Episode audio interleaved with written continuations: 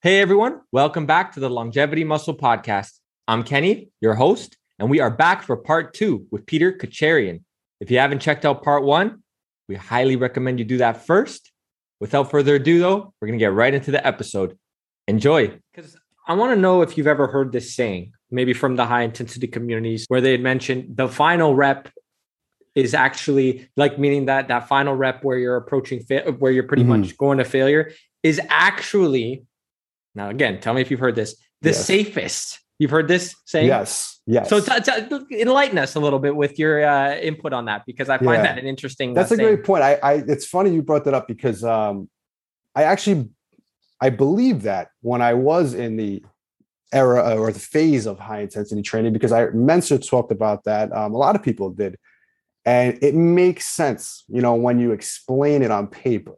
Um, but then when you go in the gym and you you see it, it's a totally different thing. So the way it makes sense on paper is because you know you're so fatigued, you can't lift the weight very fast. There's no explosive movement because you know you're so weak and you're so warm. There's so much blood in the muscle. So you know, let's say you're doing a, a dumbbell curl, the last set, the last rep is going to move so slow because you're so fatigued that you can't apply a ton of force, momentum, things like that. But in practical application, what we see is when, as you do a set and you're reaching failure, the set becomes very painful. And a lot of times when you're in pain, when you're fatigued, your body naturally doesn't want to be in that state. So it will do anything it can to get that weight to move. So if you're doing an exercise approaching failure, most times you'll see people taking a set to failure. As you get closer to failure, the form and the technique will break down. That's one of the first things that happens. And that's also why I don't recommend going to failure on something like a squat or a deadlift that's very technical, because those last couple of reps, especially let's talk about a deadlift, try taking a set of deadlifts to failure. For most people, the last rep is going to be very, very ugly you know, very ugly. And it might not necessarily even be the, you know, if you're training, let's say, you know, people do deadlifts for back or they're doing it, let's say, for the posterior chain, it's just one part of your body that's actually failing. And if it's your lower back, now you're placing the entire burden on just the lower back. You know, same thing with a squat. The idea of taking a squat to failure or at least the way in, in high intensity training, the goal is you want those quads to fail, fail. That's why you're taking the set to failure. But if you're doing a squat, a lot of times that form is breaking down to the point where it's not even your quads that are failing. It's your lower back, your technique that can't hold the weight anymore. So you're putting your body at such a high risk for poor technique, and you're not even accomplishing the main goal, which in that set was I want to take my quads to failure. So in reality, you're getting your quads maybe one or two reps shy of failure, but your lower back wasn't able to support that weight or the technique broke down. So you're not even getting the benefit that you know you're supposed to get from the failure training, but you're also putting yourself at a higher risk. So and I can tell you this 90% of the aches and pains or the injuries I've had in the gym have actually come from the last rep. So that firsthand experience, whether you want to argue or not, that you know the, the, first, the last rep is the safest. My experience has shown time and time again that majority of my little niggles or injuries that I've gotten in the gym have come from that last rep for sure it's good that you brought that up. And I think that's there is huge value in personal experience with running mm. a specific thing, a specific method, system, technique, whatever it might be. And yeah, I think tolerance has a big thing to do with it as well. Cause it's like at the end of the day, you might be able to tolerate internally that ninth or 10th rep just shy of failure. And then you go to that 11th or 12th, and all of a sudden something yeah. it happens. It tears, right? You're like, what happened? Just there? happens. It just doesn't happens. happen on the first rep, bro. It happens on the 11th where you're just about hitting failure. Um, give me one body, you know, scenario with a bodybuilder where it happened on like the first rep. I mean, I'm sure it happens. Yeah. Usually that could be like you said, a way just way too much load thing, or yeah. maybe too much range, right? You know, you're right. blowing past ranges that you might have, you know, available to work with. Um, especially like a bench press, like a barbell bench press, just jamming you down to the bottom yeah. or something like that. But yeah, if we're, you know, would you would you say that based upon well, this is your experience, but mm-hmm. even from most injuries that do occur, it's usually the ones closer or closer or to failure that yeah. where they happen.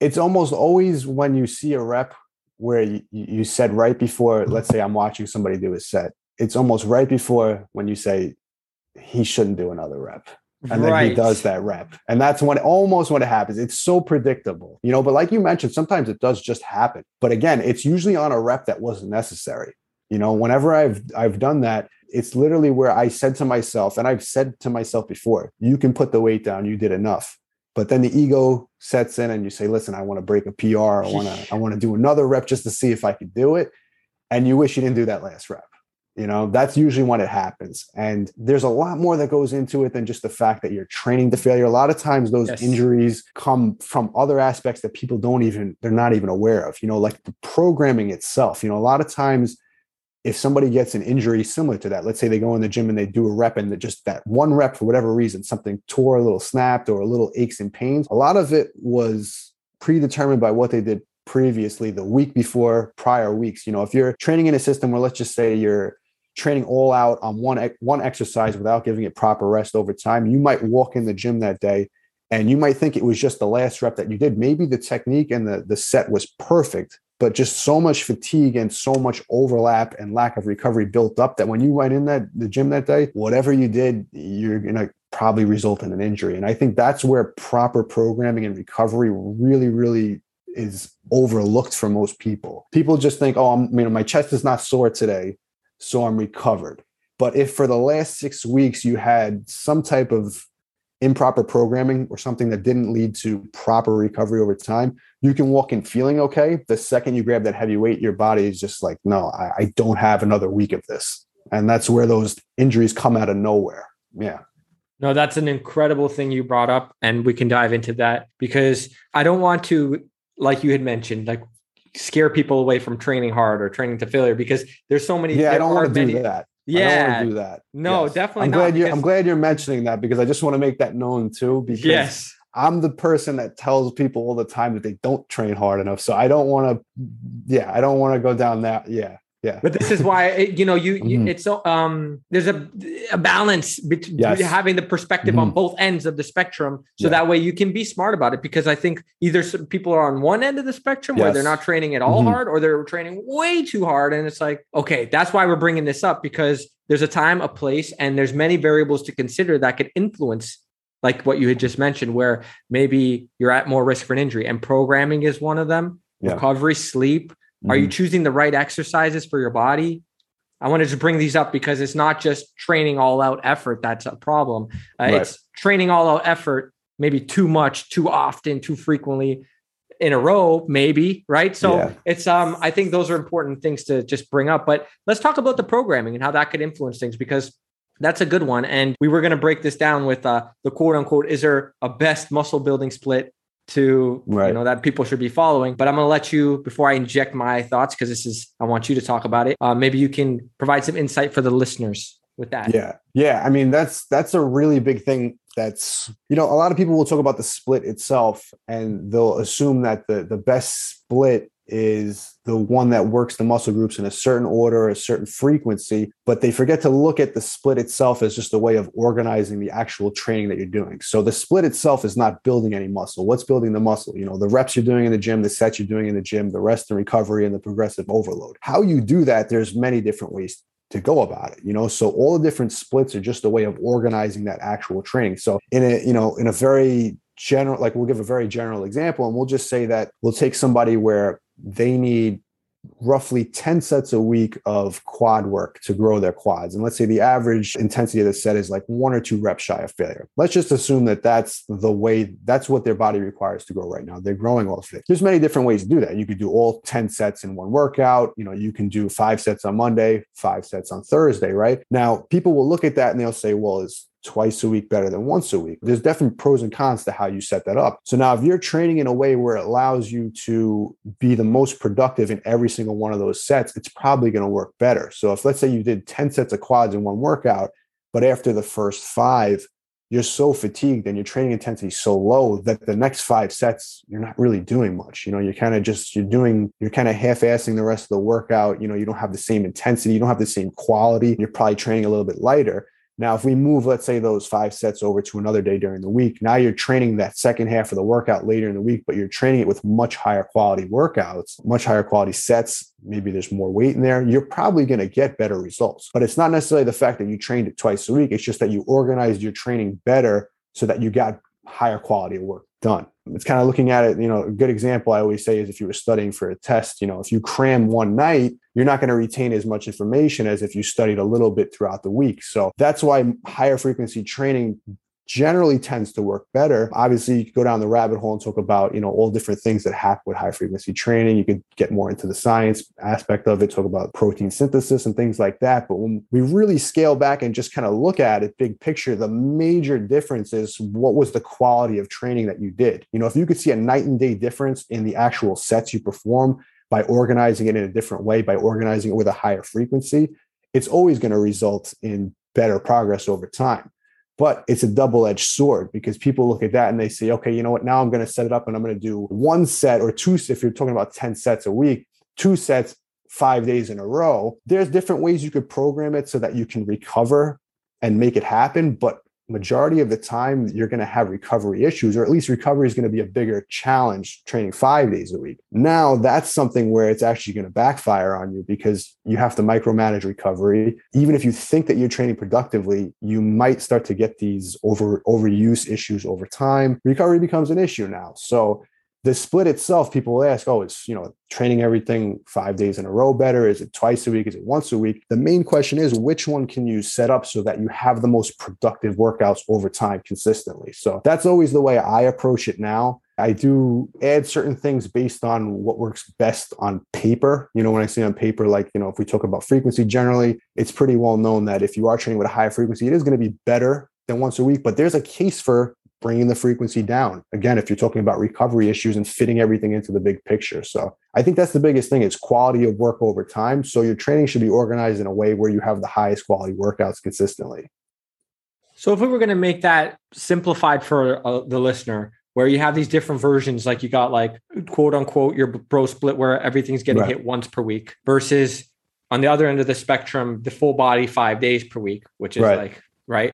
So have you found from your experience that maybe somewhere in the middle potentially for m- most people on average there's a sweet spot for for most yeah. people or do you find yourself going to one end of the extreme and it's funny because this goes back to the high intensity high volume it's like bro right. split five right. full body five days a week it's like but what, what's your what's your thoughts on that yeah, I, do think that there's a sweet spot. And I would say for 90% of the people, I, I usually don't like to give general recommendations, but this is one where it's pretty cut and dry. Like if we talk about 90% of people, you know, if their main goal is they want to get stronger and they want to build muscle, twice per week is like really the sweet spot. That's not to say that they have to train twice a week, but instead of, you know, most people just when they when they start getting into training and they look at a training program, they kind of start with the idea of once a week. So they just assume, okay, I have a chest day, I have a leg day, I have a back day. I think people should look at it as training twice a week first and then from there adjusting it so like you know to make it if it makes more sense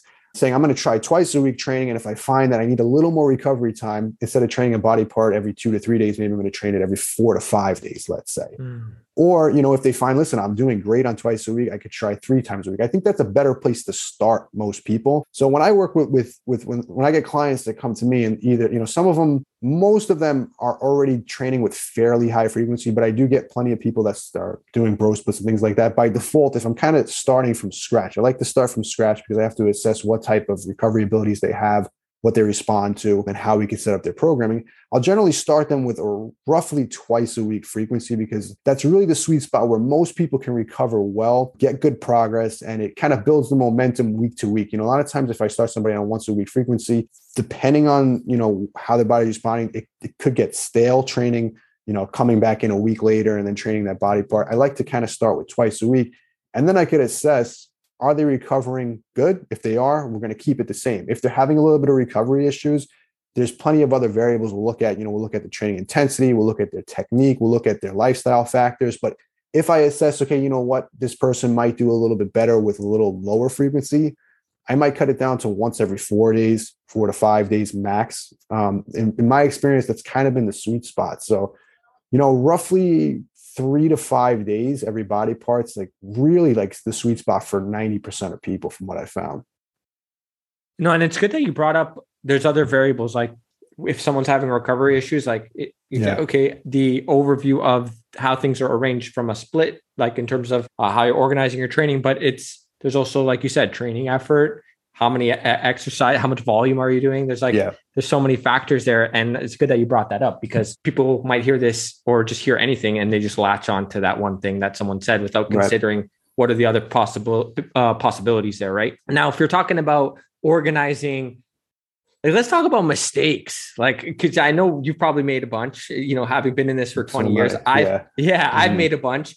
Um, yeah. I'll give an example where, and you don't know until you do this, right? Um, and you start to progress with it too, because that's the big thing. Because you might get away with it. Yeah, it feels good for one or two or three sessions, and then then you start to run right. into the issues, and then that's when you're mm-hmm. like, okay, this was a stupid idea, right? But like for example, doing heavy front squats the day after an upper body day. You wouldn't think about it, but for example, if you just trained it, you know, heavy back the day before you're doing mm. heavy front squats, it's like, you know, how much thoracic extension is required to do those heavy front squats? It's like if your back is fried from the day before, you know, I, you know, I've hurt myself doing that. So right, like yeah. we're talking about organizing training properly. What are some things that, you know, you've learned just from maybe exercise selection if you're doing things back to back. Do you have anything that you want to share on that? Yeah that's a that's a great topic too because it's something that most people don't don't really consider when they look at a training split or training program. So when they when they look at the split they just look at what muscles are being trained in that session. If like i said if you train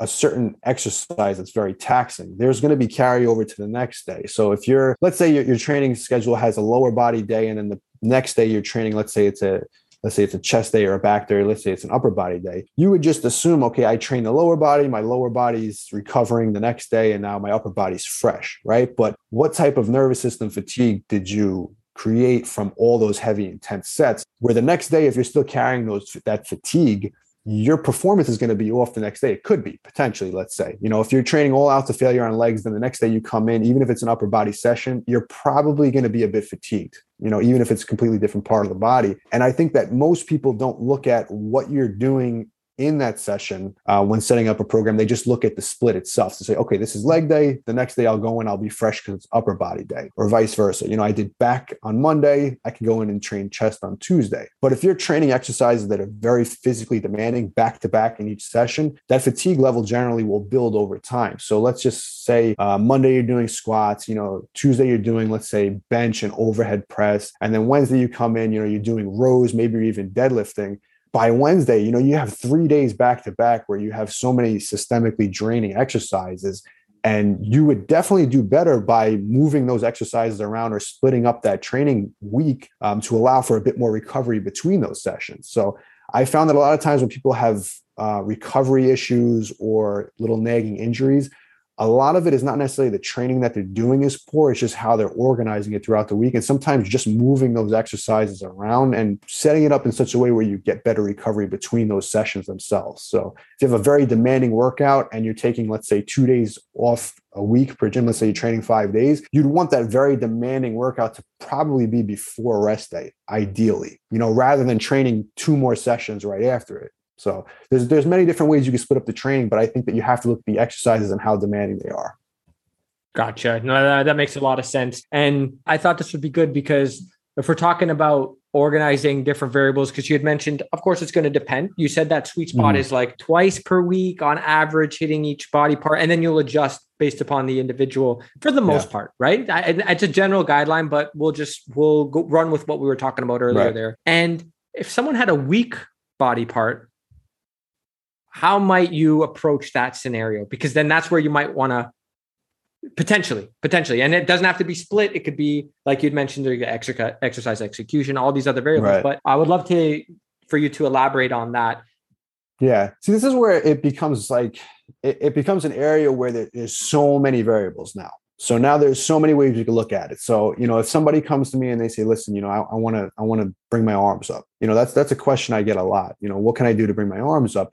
There's so many things we could look at. So number one, obviously, you know, if it's a specific body part, you have to first thing you always have to address is, you know, how you're training it. So technique is number one. A lot of times that can solve the issue for most people. Just addressing the, the technique, addressing the exercise they're using, because a lot of times people that have a legging muscle group, a lot of it is due to just poor technique in general. But let's say that we've figured out that it's a technique technique issue we fixed that issue and it's still a lagging muscle group. Then we have to look at okay you know what type of training volume are you training with? What about the frequency? How is your training structured in a way that allows you to train that muscle group completely recover and progressively train over and over again? Now we have to look at like i said frequency is probably the next thing i'll look at. If it's a lagging muscle group your technique is solid you're training with an appropriate RPE, you're training with enough intensity. If you're training it, let's say once a week, you're probably going to get more out of training it twice a week, like I mentioned. Um, that's that's general rule of thumb for most muscle groups. But now some muscle groups just need a bit more volume than others. Some people in general require more volume. So you have to look at your volume.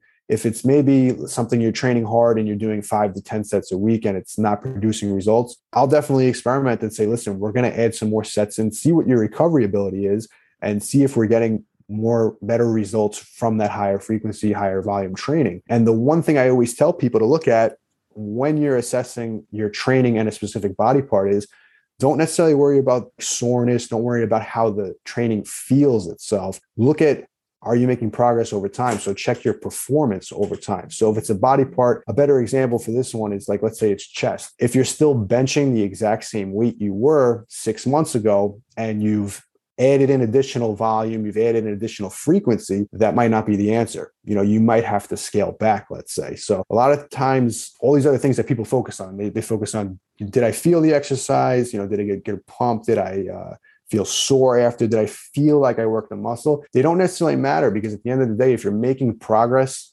on those lifts, that's going to tell you way more than you need to know.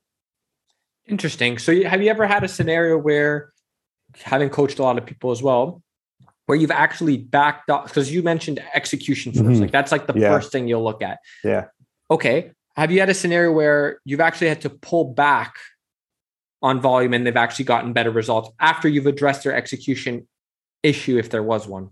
Yeah i have actually and it's usually due to the fact that they're training with so much volume that like i mentioned earlier most of those sets aren't actually intense sets. So they're kind of relying on the volume and there's a case for volume um, itself causing muscle growth. You know, like doing like looking at a program where you say, listen, if we're if we're not able to train to failure, let's say you have an injury or you can't push an exercise super hard, um, and you do add, let's say, a few more sets and you keep the RPE in check, it might produce a bit more muscle growth because you haven't been training with that type of intensity. But if you're talking about a lagging muscle group that's just not responding and somebody's doing too much volume itself, nine times out of 10, the, the fact that they're doing so much volume is what's causing that, that muscle group to be lagging because they're never actually training it hard enough. And like I said, the hard training is always the prerequisite. So first we have to assess are the sets they're doing hard enough? So if they're doing, let's say 20 sets for that body part and it's not growing, I'm not necessarily going to say, listen, let's just scale it back to 10 because now they're going to just do 10 sets that aren't effective. Yeah. So if somebody's doing, let's say 20 sets on a body part and it's just, it's not producing any results, you know, they're not growing, it's a lagging muscle group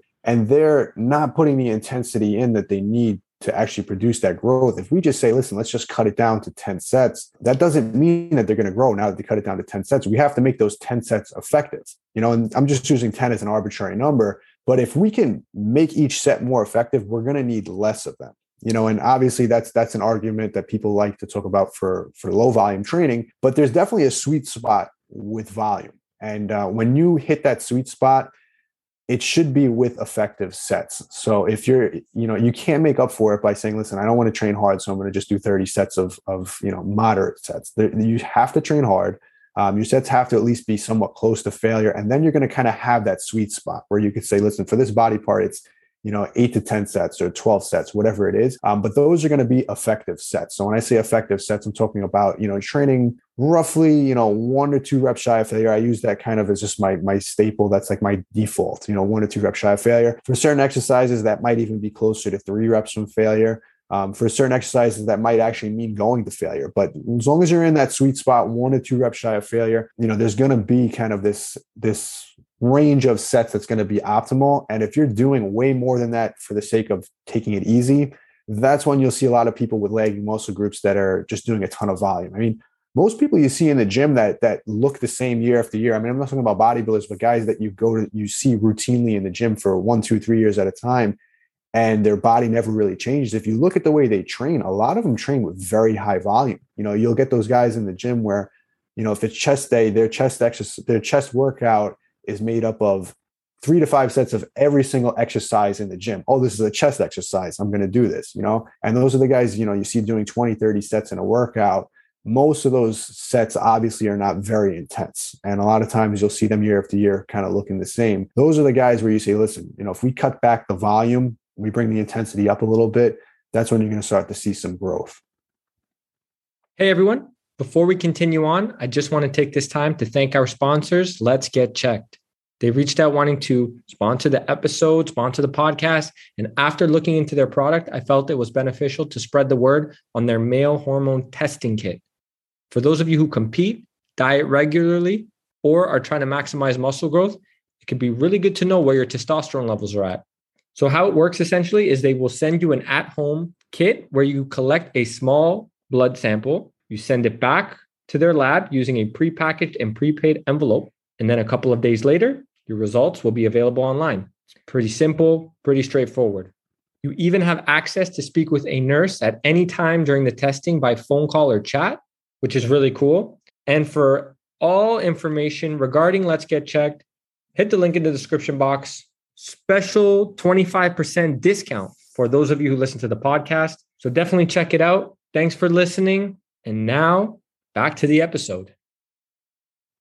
Awesome, man. And if you if we're talking about sustainability, longevity, mm. again, with respects to not only just what you had mentioned with respects to how much volume you're doing and if someone's doing say 30 sets and it's so far away from failure, what about on the other end of the spectrum where if someone's doing uh, let's just say 10 we'll just pick a number we'll say 10 mm-hmm. sets right if someone's doing 10 sets and they're training one to two reps shy of failure, you have this crowd of, and maybe you've come across it, approach where he'll go four from fail to all the way to fail right before deload. You know what I'm talking about? And he'll add sets as right. well throughout the week. So he'll, he has this like progressive model. Now I have my thoughts on that going from yeah. say one or two sets.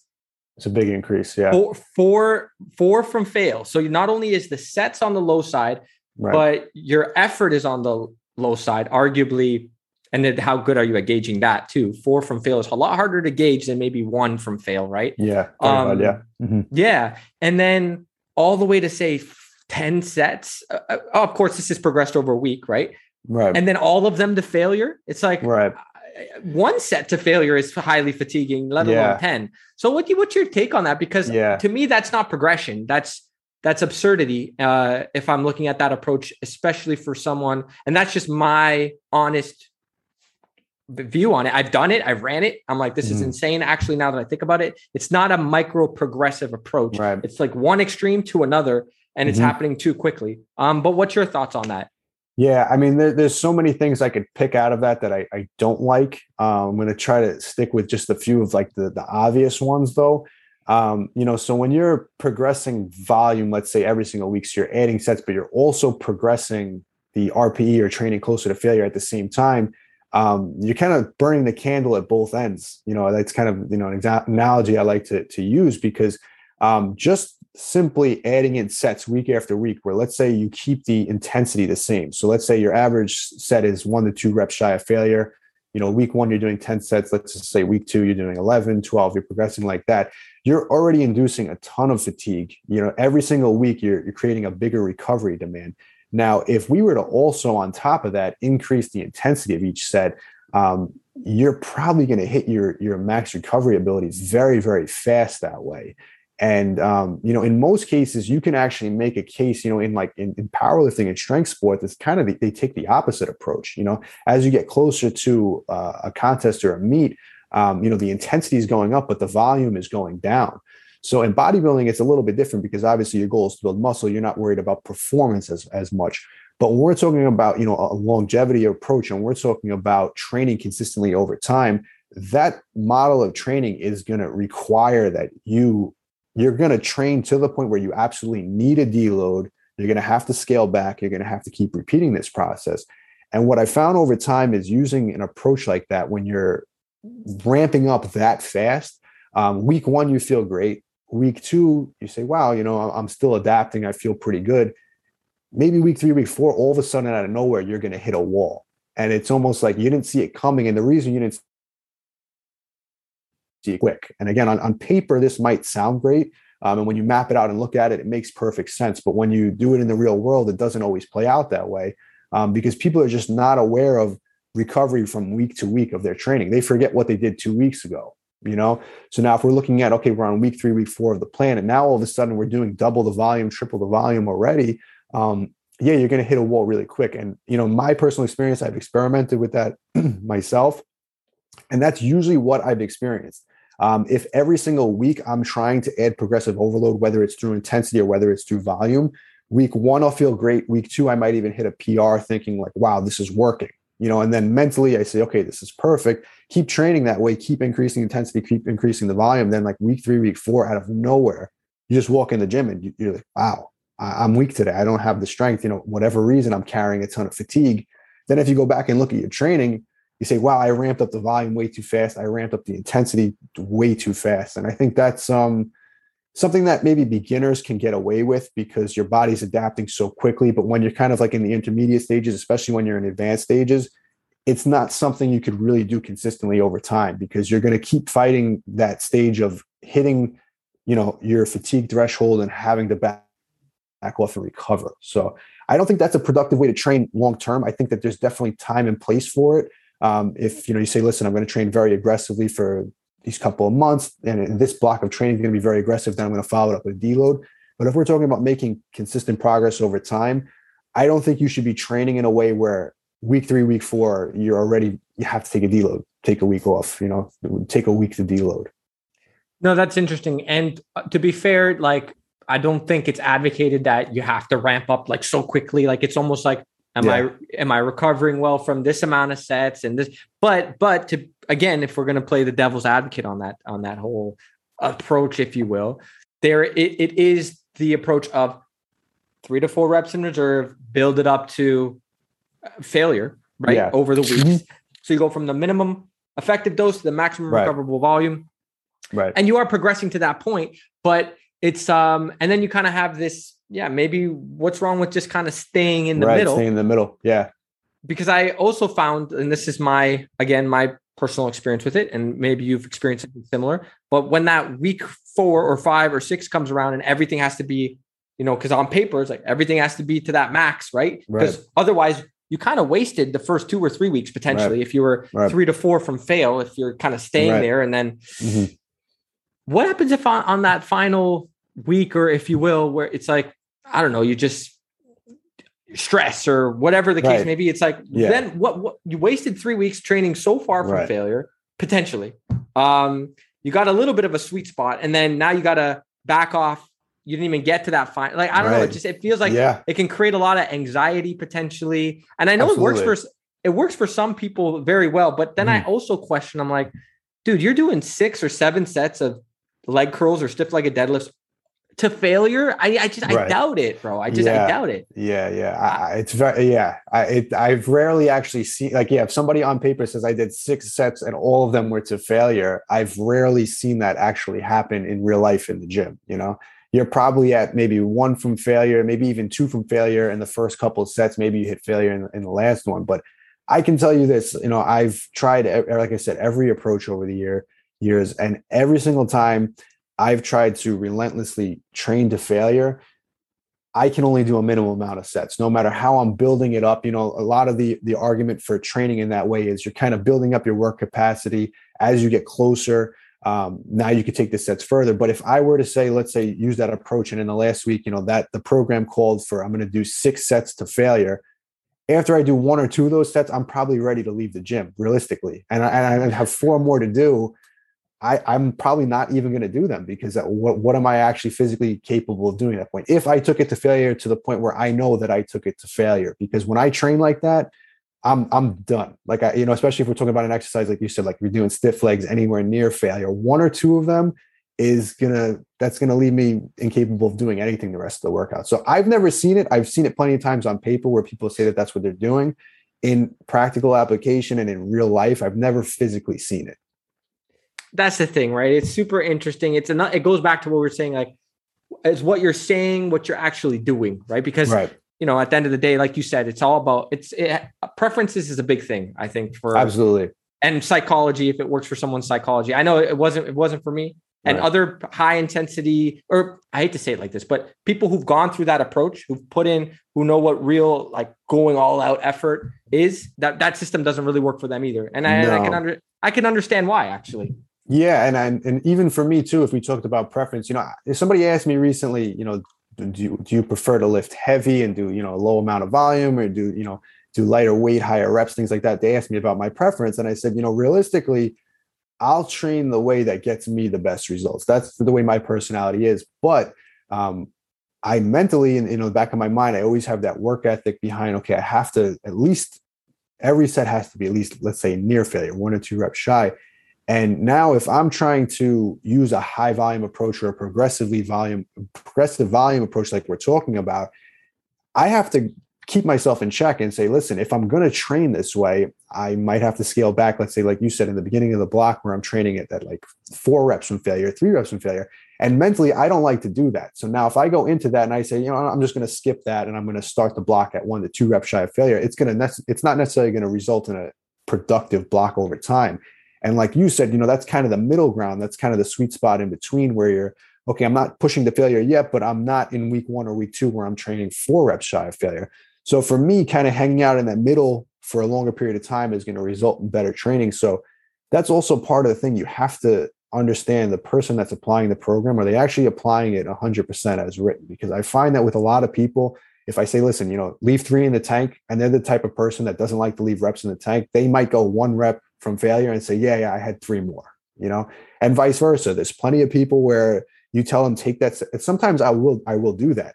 Knowing the person, I will tell them if I want them to be two reps shy of failure, I'll say take it as close to failure as you can. And to them, they say, yeah, I took it to failure, but they actually got to where I wanted them to go, which is maybe one or two reps shy of failure. So part of that is actually understanding who is applying the training and to what capacity are they actually training.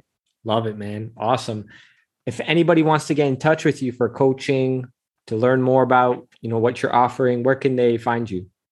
Yeah definitely. As you mentioned check out my youtube channel. It's just peter Khatcherian. Um, i'm on instagram. My instagram handle it's uh, jacked it's j-a-k-k-e-d um, i do a lot of q and a's on there regularly so i interact with a lot of my followers. So that's probably the fastest way to reach me directly.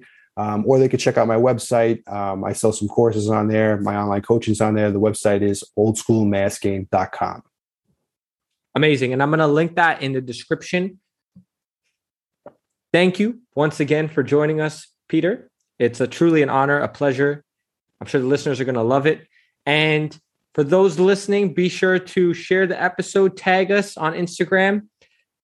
Check out the YouTube channel. We're going to be dropping videos from this episode. Make sure to subscribe if you haven't already, not only to the, the At Longevity Muscle YouTube channel, but to Peter Khatcherian as well. And until next time.